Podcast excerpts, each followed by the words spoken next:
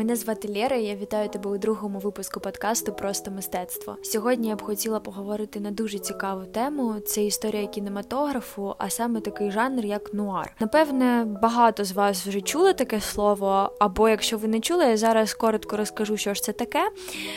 До сьогодні кінокритики продовжують сперечатися взагалі, чи це жанр, чи субжанр, чи обержанр, чи все ж таки стилю кінематографі, але ми будемо називати його жанром. Неважко здогадатися, що термін вигадали французи. Фільм Нуар перекладається з френчу як чорний фільм. І чому? Тому що сюрприз основним кольором кінострічок був чорний. А взагалі у більшості людей це поняття асоціюється з такими крутими детективами, так званими фем-фаталь, роковими жінками, містичною напруженою атмосферою, саспенс. Такі асоціації не є помилковими, але насправді це тільки вершина айсбергу. Якщо ти ніколи раніше не стикався із цим поняттям, не чув про нуари взагалі, то пропоную тобі одразу після прослуховування цього випуску зайти на сайт просто art.ho.ua та знайти публікацію під назвою Три канонічних нуари для перегляду. Я його створила спеціально для тих, хто ніколи не стикався із цим терміном. Це моя вибірка із трьох фільмів, які можуть стати для тебе першим кроком в ознайомленні з жанром. Взагалі, коли ми говоримо про вивчення історії кіно, то я думаю, що ви самі розумієте, що просто слухати подкасти замало, треба обов'язково дивитися. Хоча й термін вперше з'явився у Франції, він був створений для опису американського кіно 40-х 50-х років 20-го століття, але багато країн сперечаються взагалі, кому ж належить цей жанр. Німці кажуть ні. Перші витоки з'явилися ще у нас у 20-х роках. Це німецький експресіонізм, і насправді нуар як жанр він багато взяв чого від німецького експресіонізму. Якщо говорити саме про операторську роботу, то він дуже багато звідти взяв. Французи казали ні, це взагалі нуар це наш жанр, тому що в нас був поетичний реалізм. А в нуарах, якщо ви будете дивитися, то ви помітите, що там також є дуже багато поетичних діалогів, дуже багато таких рис притаманних французькому кіно. Італійці казали, ні, це наш жанр. І тобто країни продовжували сперечатися, але вважається, що нуар це американське кіно.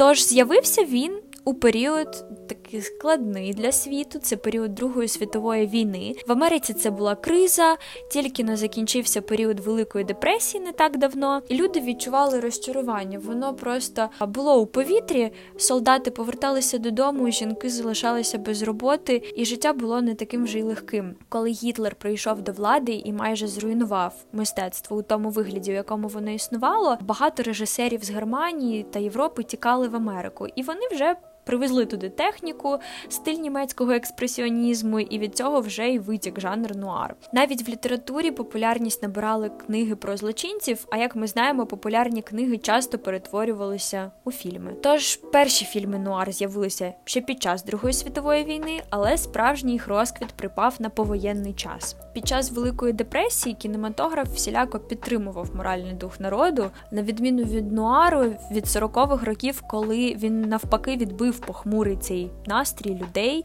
і в цьому середовищі навіть нормальна людина ставала злочинцем. Вона зривалася з ланцюга, вона кидалася у всі тяжкі, тому що життя було справді складним тоді.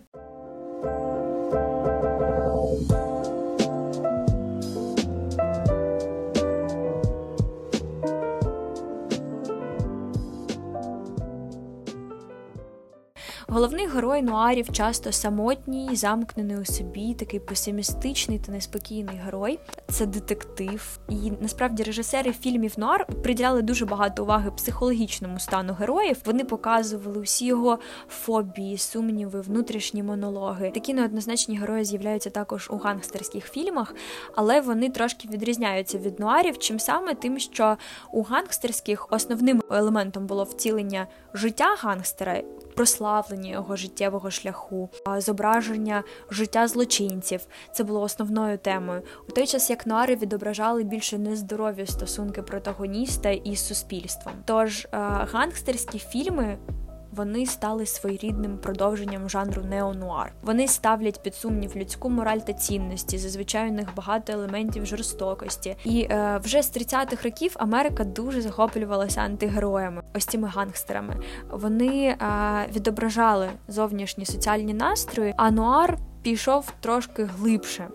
Тобто, якщо до цього Е, злочинці асоціювалися зі світом нетрів, жебраків, то тепер це були звичайні люди, середній клас, які не були бідняками, але вони були доволі забезпеченими людьми, але все ж таки вони ставали злочинцями.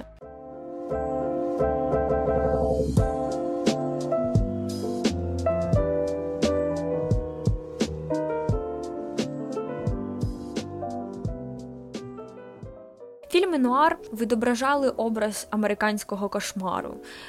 Люди раптом зрозуміли, що їм задурили голову красивими картинками з вічним хеппі-ендом, і багато в чому провинною був кодекс Хейса.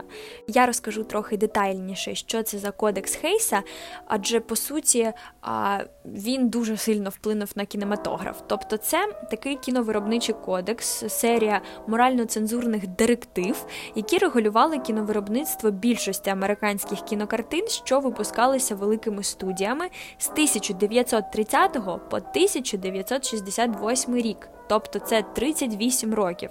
Це дуже вплинуло на історію кіно. Там було прописано, що можна, що не можна висвітлювати в кіно, і кодекс цей регулював моральні норми щодо сказаного і показаного у фільмах. У кодексі зазначалося, що картини не можуть підривати моральні підвалини глядачів, вони не можуть показувати неприпустиме. Вони не можуть зображувати злочин як щось хороше, викликати симпатію глядацької аудиторії до, до головного героя, який вчиняє злочин. А заборонялося знущатися над релігією, заборонялося зображати вживання наркотиків, вживання алкоголю.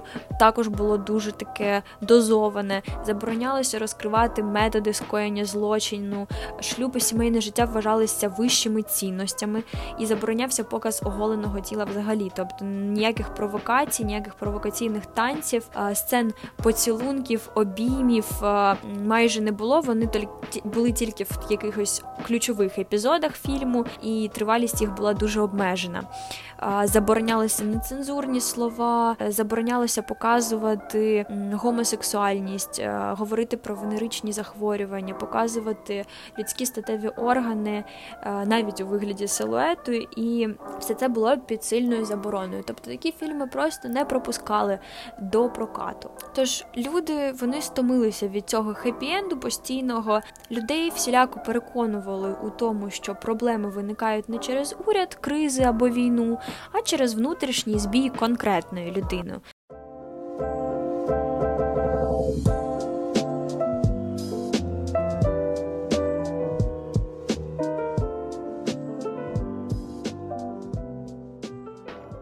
В основі нуару лежала екзистенціальна філософія, і антагоністом частіше за все виступала так звана фемфаталь, про яку я говорила на початку. Вона була небезпечною роковою жінкою, яка спокушала героя. Вони були порочними, еротичними, і їх образ, наче виправдовує те еротизоване насильство, яке процвітає в нуарі.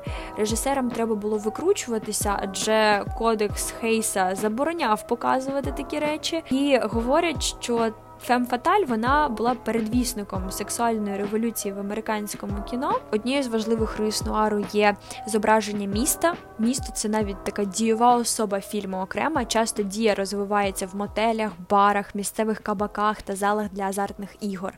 Місто в нуарі це своєрідний символ, і зазвичай воно допомагає показати самотність героя на контрасті. Там багато людей, але всі вони байдужі до проблеми думок героя. Місто підкреслює песимізм жанру, показує зворотну сторону американської мрії, параною, хаос, страхи, соціальний розкол, жадібність. Багато фільмів нуар містять назву міста навіть у назві самого фільму. Тож дія нуару відбувається в місті не просто так. Це місце відчуження та самотності, що допомагає підняти ці екзистенційні питання ще більш гостро та яскраво.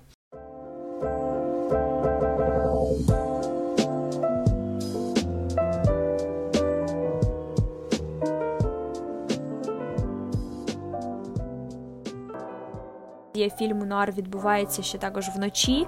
Дуже багато нічних сцін нагнітають атмосферу фільму, передають душевне сум'яття героя неспокій. І метафізика ночі характерна багатьом нуарам, зокрема фільму Печать зла Орсона Велса, який називають підручником по метафізиці ночі. І вона підкреслює невпевненість та пограничний стан героїв. Нуар взагалі дозволив багатьом кінематографістам звернутися до заборонених тем і через символи і різні стилістичні прийоми відобразити свою епоху.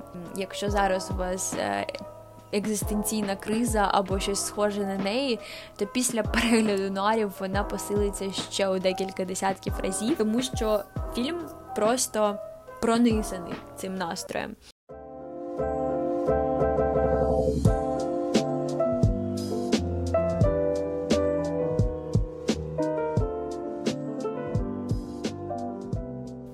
Після 1955 року інтерес до нуар в Голлівуді та інших країнах зійшов на нівець, його витіснили інші жанри: пеплум, романтична комедія, мюзикл.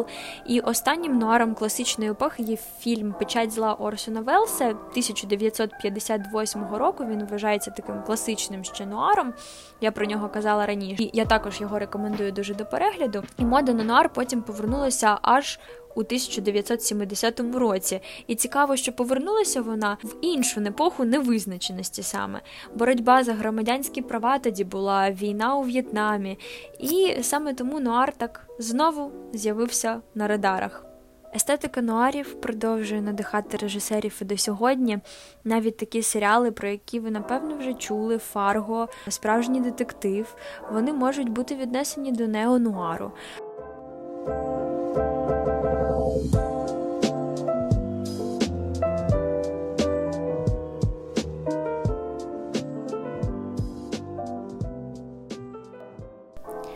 На сьогодні це все. Дякую тобі, що ти дослухав або дослухала цей випуск подкасту до кінця.